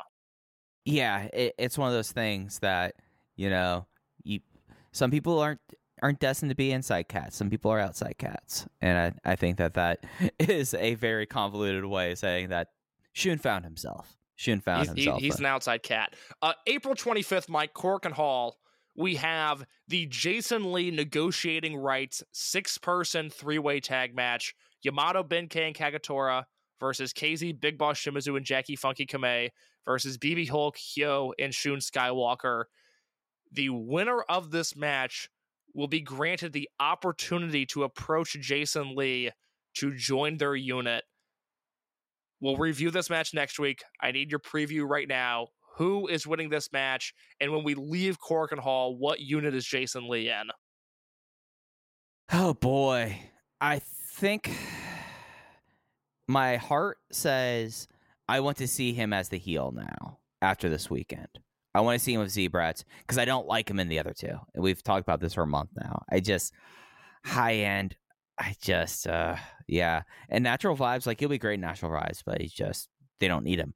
So I'm leaning towards Z-Brats. Either if it's that he they win and he just just goes beast mode and destroys the other six guys and takes the black and yellow gleefully, or if he gets like negotiating rights to high end, he goes, "Oh, uh, no, I'm not accepting your negotiation," and then pulls out his Z-Brats t-shirts and beats everyone. That would be really cool. I, I'm I'm glad we're on the same page. I think there's two options. I think Jason Lee is either leaving Korakuen Hall as a heel, which after his performance in this match, I would fully support. It's not when I said the same thing about Shun. I go, eh, Shun as a heel, I don't. I don't know if that would work or not. No, it turns out it works. Jason Lee, same story. I now have faith after watching this match that a short run of him and Z-Brats could be really, really compelling. I think there's also a chance that Z-Brats wins.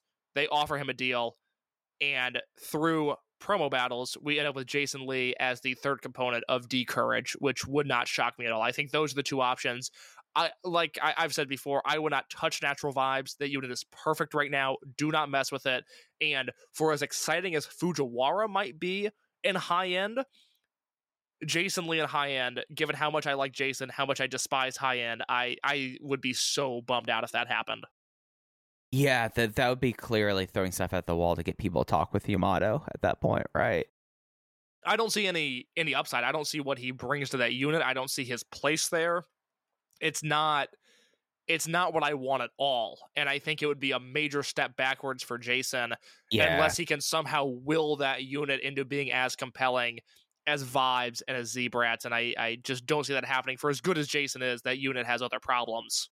Right. And if it's if he goes to uh high end or really any other unit, like him getting a twin or triangle gate run, like that's doing the same thing. That's not progressing. Whereas him as a heel, maybe taking the title off of Dia as a Brave Gate champion, that's a step forward.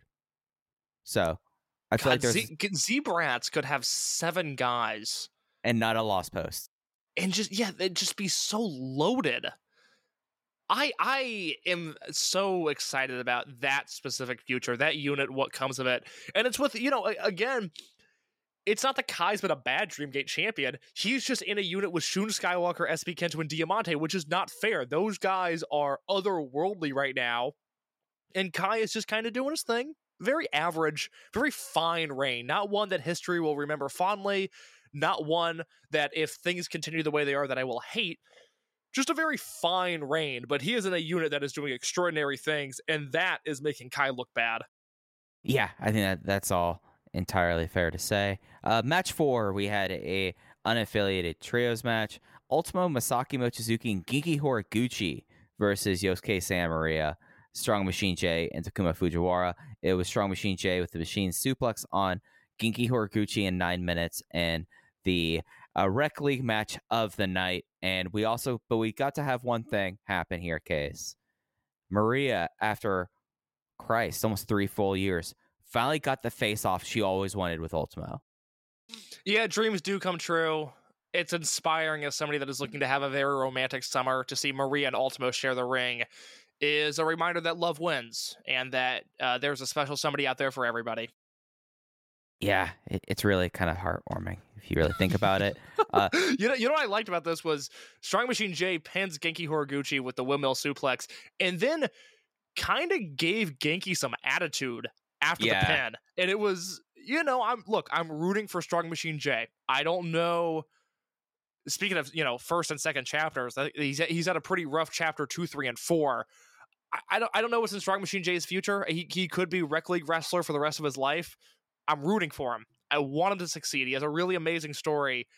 I liked the edge he showed against Genki. There's been some sneaky good hey, buy some Strong Machine J stock while it's cheap performances this year. I'm not, I don't know what his next step is. I can't figure him out in this current ecosystem, but Dragon Gate think piece writers, which is me and Mike and John Hernandez every once in a while, maybe maybe a chance to buy some Strong Machine J stock right now. I I've liked what yeah. I've seen recently. Yeah, you know, if do you ever do the stock game in school, like in math class? Yes, yeah, I lost money every time. Yeah, yeah. But if we did like the Dragon Gate stock game, which actually would be a fun okay, idea. Okay, write that. We're good. That write that down. That's yeah. we're uh, doing uh, that. That's a good idea. Is, the thing is that like you'd always have like shares of like Takuma, Dragon Dia would be a really peaking stock right now. But Strong Machine J, like whatever money you had left out of your initial pool, you'd buy some Strong Machine J, thinking, "Hey, it can't get much worse." And if it pays off, you know, even if it goes up a little bit, it will be a big percentage boost, at least like from where I bought in at. And if somehow things really take off for them, then you're the smartest person in the room. Like, and if you listen, to, if you listen to Open the Voice Gate, you might be the smartest person in the room. Yeah, there we go, buddy. Uh, yeah, it was a rec league match. It was fine. Yeah, it's fine. Yeah. Yeah. Yeah. So my main event, D'Courage versus SBK and Diamante. Well, well was... just, just just to be clear, we had the conclusion of Mochizuki right. versus Stan Hansen Ichikawa in between these matches. It's crazy they went to intermission after Mochizuki versus Ichikawa, but that is the that is the choice they made. I I, I mean, that they, they were in a mood in Fukuoka. I, I feel like we can say that much for sure. So D- it was D'Courage, SBK, Diamante. Uh, won by DQ after SBK did a very clear low blow, and that was almost enough for Mr. Nakagawa to toss of the match. But until there was a belt shot and getting shoved down himself, that got the DQ. Uh, really fun sprint up until that. I mean, Diamante with Dia and Yoshioka is very good. Yeah, I thought this rocked up until the finish. And if there was one minor tweak that I would have about current Dragon Gate, I would like to and it's it's always been a part of the promotion. It's always going to be. I wish matches like this would have clean finishes. I I think Yoshioka could have you know taken the fall here. I think Dia could have lost to SB Kento. I think SB Kento could have lost via roll up. Diamante is the one that I wouldn't touch, which is crazy to say, but I, I, I would not pin him right now if you can at all help it. I was bummed that this had a non finish because up until that point, it was a really good match. And it sets the table for what I think could be the most important month of Dragon Dia's career. There's a lot in his immediate future that I think we're going to be able to learn from. Obviously, there's the Open the Brave Gate match at Dead or Alive, which I expect him to lose. I expect him and SB Kento to have a great match, and I expect SB Kento to win the Brave Gate belt in his hometown a year after getting his head shaved in his hometown. And by 2023 or 2024, I expect him to win the damn Dream Gate belt in his hometown. I think that they are going to deliberately tell basically the reverse Dragon Kid story with SB Kento in Nagoya, where Dragon Kid loses every big match there. I think SB Kento is going to get big match after big match, and he's going to win more often than not at Dead or Alive. I think we are going to exist in a reality where Dead or Alive is more often than not the SB Kento show. But with Dragon Dia, you have that Brave Gate match. And then let's go under the assumption would it be fair to say that we expect Dragon Dia, Dragon Dia to be in King of Gate this year? Yes, I think that's a very fair assumption. And Dia's in a spot now where we, for a number of reasons, you and I are very high on him. I have been high on him since his debut. It took you a year to come around because Dia got hurt. He got sick. He wasn't progressing super fast. I always had a little bit of stock there. Once he got his big push at the end of 2019, you came aboard and said, I, I understand why you like this guy. Here he is. Let, let's see what he can do. We talked to Jay in April of 2020 on this show and he told the story, which I thought was great, was, you know, Lenny Leonard and Larry Dallas were at dinner with Genki Horiguchi. They were showing him El Hijo del Vikingo uh, videos on Twitter, and Genki was like, what's what's what's the big deal? Dragon Dia can do all of that and more. And I know, at least from my perspective, that sent shivers down my spine of we knew Dragon Dia was this great high flyer. We we knew this guy was good, but oh, is he that good? Is he is he on that level? And I think the hardcore – the hardest of the hardcore Dragon Gate fans have lived in that reality of living almost vicariously through Dragon Dia's potential. And he's now going to be put in a position where between the SB Kento match, which is going to be a featured big deal, big time singles match, and assuming that he's in King of Gate, maybe in the same block as SB Kento, maybe in the same block as Diamante, maybe in the same block as a Yamato or a KZ or a Minoura or an Eita, guys where they're going to be big main event singles matches against, this is the time for Dragon Dia. He's always been on the cusp of something, but if he is going to execute like a star, May of 2022 is the time that he needs to show that he can do that. And if we leave King of Gate talking about KZ and Susumu and Minoura and Ishida and maybe Yoshioka, who we know can deliver in singles matches, and Dragon Dia is not one of the initial names that we think of when we think of King of Gate 2022, I think that's going to be very damning for him. I think that would be a very big disappointment if we come out of June 2nd, the King of Gate finals, June 3rd, the Toryumon reunion show. We're going to have a lot to talk about. I think it's going to be very troubling for Dragon Dia if he's not on our list of topics come the end of King of Gate. Yeah, and it's something that not only is there like the expectation to, I mean, you look at how everything was built up for him over the last four months, you know, like or really dating back to last year. I mean, the conclusion of Inferno and Dia. Well, one, look, one, could say the way everything's built up, been built up for him since his debut. I right. don't think it would be that that far fetched. He's been a pushed commodity since day one. Right. Yeah. So I mean, it, it it's something that if there's a babyface focus on the shows right now, it cl- like a pure babyface focus, it is towards him and D'Courage, Right. Yes. So, so one would expect that he would be that he'd be put in high profile situations. Then it would be as you're saying like if we're talking about people who've had the big performances in king of gate before and uh, when we're talking about that in june then we're talking about the fact that Dia didn't uh, knock it out of the park when it was set up to so i i, I think you're absolutely right about that uh, the post-match stuff like talking about Dia's uh, future the post-match uh, we had shun skywalker kind of ramble back out here and him and Dia having interactions, Shun not watching the product and asking for a Twin Gate title shot when he realized that this was Shun Skywalker, and everyone pointing out, uh, no, uh, he's already signed here. So it is, uh, he's already signed here for Dead or Alive, and you know, you, you could have made that the fastest Dead or Alive, like Jay said on Twitter, but that's not the case. But so he potentially has probably a Shun Shun Monte ta- uh, Twin Gate match in the future too. That I feel like the expectations are going to be super high on as well.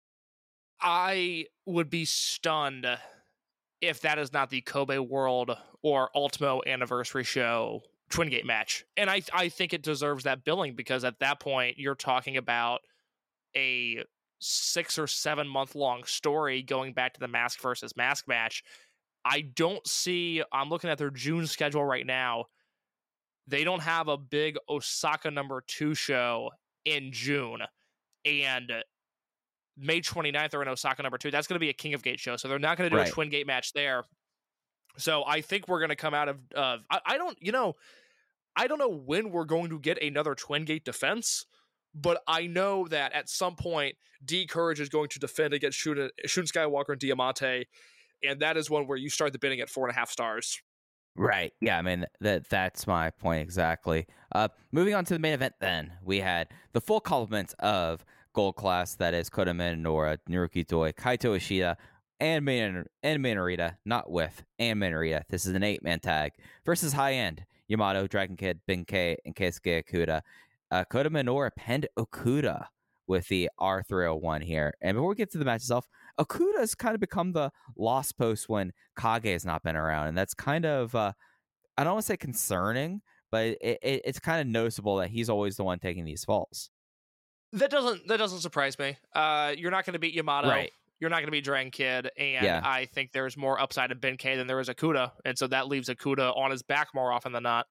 Right. Yeah. No, I'm not saying that's a negative. I'm someone that my I I've sold my Keisuke Okuda stock year of last year, so I, I'm not disappointed with this. But uh, uh Casey, you sound oh, early on in the show. You said you had you had something you wanted to talk about with Gold Class here with this match. So the floor is yours. Oh, I I. Oh, did I? Okay, interesting. You remember my talking points more than I do. Uh, my only note on this match is that it's just not on the level of the Z-Brats versus Natural Vibes match. I think there's a, they're clearly separating those two matchups right now and natural vibes versus Z-Brats hits every single time. There's so much depth in those units they could throw any combination out there, and I think they work. As I said last week when we talked about their Korakuen Hall match, the only enjoyable aspect of gold class versus high end is the fact that gold class eats their lunch every single time. I did not find this to be a particularly compelling main event. Uh, I'm uh, maybe I'm grumpy. It's a grumpy three stars, a generous three and a quarter but this didn't light my world on fire at all. And I I love Minoura, I love Ishida, I love Doi. I think Minorita's super super entertaining, but this match got sterile very fast. I could I could watch Z-Brats versus Vibes for the next six months. I think there's enough interesting combinations in those units, with or without Jason Lee in either of them, mind you, to where I'm not going to get sick of that match. We're a month and a half into Gold Class versus High End, and I'm like, all right, I got it. What what next? Let's get Minoura a better challenger. Let's do Minoura versus Yamato. Uh, let's have Minoura win something big because that's why this unit exists. I love the idea of Gold Class having a very, very long Triangle Gate run, but I can't have them defend against high end every month because I'm already sick of this combination. Yeah, it, it, it's something where this match for me, this is where you know the loop gets you because we've seen this match before. We've seen Yamato yeah. get, we've seen Yamato run off and get frustrated by Minorita a lot at this point. So big thing, I, I mean, the crowd loved it. So I mean, like, there's a point to why you do this. The same reason why why Team Boku had such a long run because you want to make sure that you can get all the juice out of that orange here. But in, these combinations, it was just fine. Like, like it was just fine. I, I, thought you had a bigger point to make with that when I did that. Uh, no, not not that I'm aware of. I'm, I don't think I missed anything in my notes. I think this was just a very fine match that wasn't as good as the main event of the first show. Right. Yeah. No, I, I'm totally with you there. I mean, let me read down, run down my notes I have here. I have only four of them for this. Fun, Ishida and Ben opening with Ishida taking most of it. I thought Ishida like kind of winning out on Ben was kind of interesting. Yamato got a wrench. He then ran around, ran away Minorita again. This was fine. Yeah, you know, for as critical as uh, of this match as I was, Yamato versus Minorita makes me laugh every single time. He had a wrench. let the record show, Your Honor, he had a wrench. yeah, so this was all fine. Uh, r- the post match go home, we had like the very rare during the curtain call music angle here. So Gold Class does the go home promo. No sign of Minorita. They go to uh, they, they play Dragon Storm and they play the the. Uh, I, it used to be after Dragon Storm closing out a show. It used to be a Hayabusa song. I think they changed it, but or it's later on they put one in there, but they're playing the go home songs and suddenly the camera doesn't cut out because a metal warrior comes back with Minorita and menaces him into the ring. The rest of Gold Class, of course, run out there to get Minorita. And Naruki Doi is insistent that this guy take off the mask, and he takes off the mask to only have another Metal Warrior mask on underneath it. Only one Metal Warrior at this time. What do we make of this? I truly, and I talked about this last week, I have no feel for where this is going. The obvious thought is that they're future kids just looking at the rest of the roster. They could be Z-Brats guys. That that is a reality that we have to prepare ourselves for is that it's you know, Hulk Hyo and I guess I guess Diamante and they're just under the mask for whatever reason. I, I don't I don't know what to make of this. The Metal Warrior stuff is really interesting to me because I have absolutely no feel for it. Jason Lee, I feel like there's a few options. We know what's going to happen. We just don't know the exact way. You could tell me anybody but Shima, T-Hawk, and Linneman are under the Metal Warrior mask, and I would believe you. So the Warrior, at least here, which does not mean a thing, just getting that out there, they have put kids under a mask before debuts that were not supposed to be the people when they reveal who it is. Like that has been a, a tried and true in Dragon Gate that it's until the person's unmasked, you don't make that assumption. Other than uh, D- Die Inferno always being Yuki Yoshioka, like that one was just apparent immediately. But the person that was currently underneath the mask was not much taller than uh, much, not much taller than Minorita, like maybe two or three inches. So that would narrow it down some. But then again, who knows? I have no feel outside of that. So that's why I'm reading into something that ultimately that will not play into the uh, final proceeding. They had future kids on the road this weekend. I don't think they did an exhibition match in Fukuoka, but I know they did uh, an exhibition match in Kagoshima. So that to me, it's a future kid. It would make sense. It would make sense. Uh, yeah. None of the Future Kids stuff has made a network yet, right? No, it has not, and I, I'm very anxiously awaiting the day where we can see the second round of Future Kids. But no, to to my knowledge, none of that footage is available so far. Man, what a bummer! I want to see what these kids are up to. You know, it's you know that's one of my favorite things. They've been doing exhibitions for a few months now because we clocked their debuts. I have okay, maybe maybe not as long. I have photos of them on my computer. There's four kids from February 13th of this year and I believe that was their debut in front of an audience. I don't know these kids' names. I don't know anything about them, but there were four kids that debuted on February 13th. And I'm assuming those are the same kids that were in Kagoshima. I saw a picture of them uh, the day of the show. I cannot find that picture right now, but yeah, there's there's more in the pipeline. And Jay talked about that with Alan, just to reference that podcast one more time about how many kids uh, there are in the dojo right now. They're having to build extra bunk beds, and not all those kids will make it. Uh, you know, a fraction of those kids will make it, but I think he said there's 20 something kids that just came into the dojo. Yeah, uh, I think Jay mentioned the names on the show at least very quickly. He, yes, yes, he yes. Those those kids have been named, but I do not remember who they are. Right. Yeah. So I mean, we'll see. I mean, I I'm just fiending for some future matches, man. Like, like that's what boils down to for me. I want some five minute exhibitions to hey, talk about. Hey, say what you will about Mike Spears. He is fiending for some future matches right now. It's my favorite thing, man. Look, I get look. it. I, I get excited when Super Shisa makes tape. We all have yeah. our things. Yeah, we all have our things there. But uh, that was it for the Hakata shows from this month.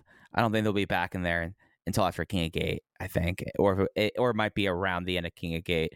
Uh, that's not, not it for Dragon Gate this week, especially on the Dragon Gate network. By the time you have listened to this, most likely, the the monthly trip to the local hallowed, hallowed ground, uh, Kobe Sanbo Hall, is on the 19th, a 6.30 local time start. And then next Monday, it's a Monday Korakuen case. Hold on. Hold on. That Kobe show is on April the 21st. That is on Thursday this week. Oh, so then the uh, the Twitter account is wrong. So yeah, I'm looking, at, I'm looking at the Gaora site. Well, thank you for that. So yeah, so we'll so we'll have two shows before the end of the month. One on the 21st, Kobe Sanbo Hall. We don't have anything announced for it, so yeah. And then the Monday Korakuen show, it will have English commentary. And the only thing we know for that is the match we talked about earlier, the rights to negotiate with Jason Lee trios match. But one would think, I mean, we don't have a Triangle Gate match set up. You'd think that the Metal Metal Warriors thing will kind of play off by then. Well, I they're doing uh, Min- Minorita versus Metal Warrior in a singles oh, match as well, and I would that, assume that plays into the Triangle Gate match. Yeah, that's it. That's right. I forgot about that. Okay, so yeah, so, so we'll, we'll probably at least have the title situation situated to one extent or another after Monday's Korakuen show. Do you think they build a cage match on 10 days' notice, or are we not getting a cage match for Dead or Alive this year? I don't think we're getting the cage match. I I, I think. Yeah, yeah. It seems like this would be the there, there's so much interesting stuff with these units. I know these units just got built, but this seems like the year to do it and just just shave some heads. No, you don't have to kick anybody out of the unit, but it's time we shave. You just shave shave some heads in Nagoya. You you've been there before. You get it. Uh, we, we've all we've all experienced that. It's crazy that this is the year they're not doing a cage match. Yeah, yeah, you go to Nagoya to go get your head shaved. I mean, yeah, it's pretty. It's simple. what it's what they're known for. I it's was talking to a girl on I was talking to a girl on Hinge last night. She's like, if you could run away anywhere, where would you run away to? I was like, oh, Osaka. Uh, uh I hear the people are real. It's just like I'm trying not to say like Edion Arena two to this normal woman. I was like, oh, I, I hear the people are really nice there. Uh, and uh, you know they really like baseball in Japan. And uh, uh, you know, I've I I have this dream scenario where I'm an English teacher in Japan, even though I don't speak Japanese. She's like, oh wow, that's so interesting. Um, so and then I guess I have to. Uh, uh the the uh, just so you know, the other thing uh, about the, uh, that scenario is that I would get my head shaved in Nagoya. because that's what you do. You go to Nagoya yeah, get your head shaved. It's actually there's a lot of lore about Nagoya. Uh, you should come over sometime. I'll teach you about it. uh, I, something tells me that, that that conversation petered out pretty soon after. You know what? Fuck you, Mike. I'm actually I've been talking to her throughout the show. Okay. Oh, okay. Never mind then. Congratulations, then, buddy. Fuck you. Congratulations. you, you you did a disaffected voice, which I think that me along with the listeners can make a fair assumption there. no, we're talking about the Titanic, which is one of my favorite topics. I, I love the Titanic. Oh, I was so ti- fascinated by it. Oh, I was a Titanic kid growing up. Oh my god, that's it, she had. You know, she she has an all time hinge prompt that assuming we are that conversation when it fizzles out, I'm gonna give it two weeks, and then I'm gonna take her hinge prompt, which is tell me about the weird uh, time period you were fascinated by in middle school. I was like, oh, that's that's fantastic. That's a conversation starter right there. Because right now, mine is if you're going to be executed by the state, how would you prefer to be killed? Which is dark. Uh, Bullet. but I I love Bullet. hers. Yeah. Bullet. Oh, uh, look, I am as anti death penalty as Right. it gets. But Yeah. if they if they put me on death row, I want six men with guns around me, one bullet, and you better make it count, my friends. Yeah, yeah, yeah, no, yeah, no. Death. I'm a death row abolitionist, but if you're forcing me that question, uh, firing squad every time. Absolutely. Every- and this is the Open the Voice Gate podcast. This is it right here. We talk about Shun Skywalker.